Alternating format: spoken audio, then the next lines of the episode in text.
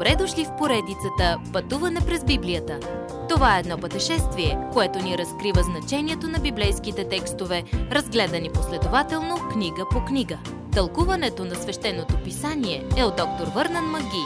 Адаптация и прочит, пастор Благовест Николов. Как да забележим лъжеучители? Приключихме последния урок с красива нотка, заявявайки убежденията ни за Господ Исус Христос.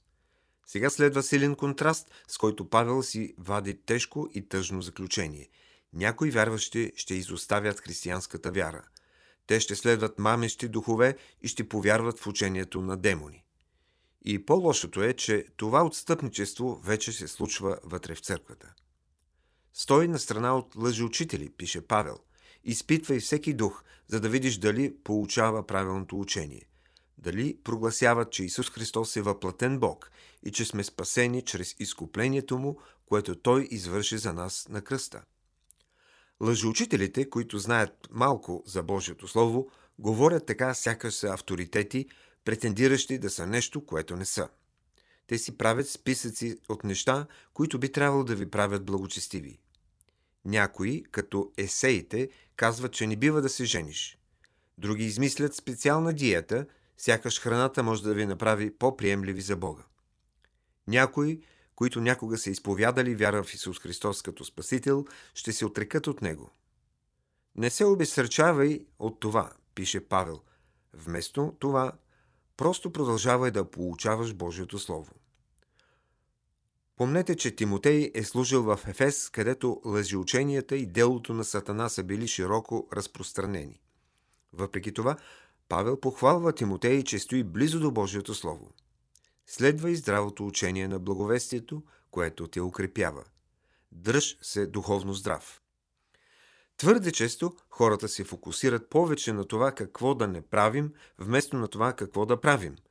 Научи се да си благочестив. Също, както правиш упражнение за укрепване на тялото си, обучавай себе си на благочестие.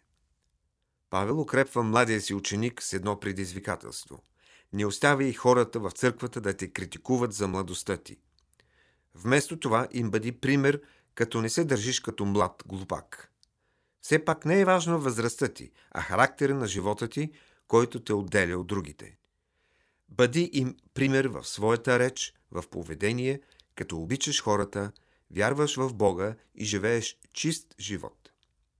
Остани на позицията си да четеш писанието, да даваш съвети и да получаваш. Главната функция на църквата е да доведе хора до Божието Слово. Това важи и за нас днес. Можем да израстваме лично само като четем Божието Слово за себе си. Дали ти днес си по-напред духовно, отколкото си бил миналата година? Растеш ли в благодата и в познаването на Христос? Единственият начин да правим това е като четем великите истини на Божието Слово. Павел насърчава и Тимотей да употребява своите духовни дарби.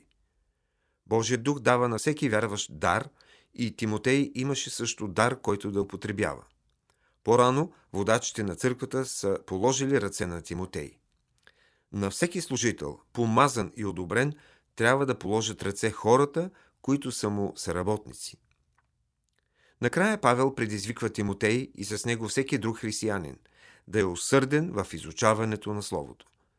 Всеки служител, всички ние, има нужда да изучаваме Божието Слово. Предайте му се изцяло. Вложете времето и вниманието си в приоритета на Божието Слово. Следващият път, как да живеем според това, което знаем, че е истина.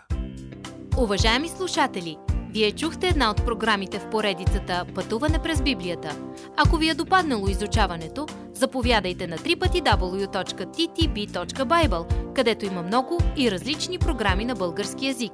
Ако свалите нашето мобилно приложение от ти ти би точка байбъл, ще получите достъп до систематично изучаване на всяка книга от Библията.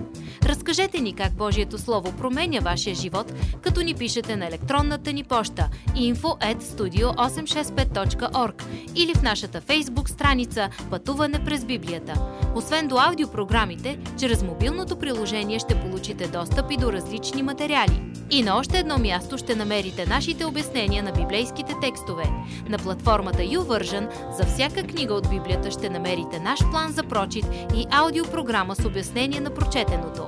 Благодарим ви и до нови срещи в онлайн пространството!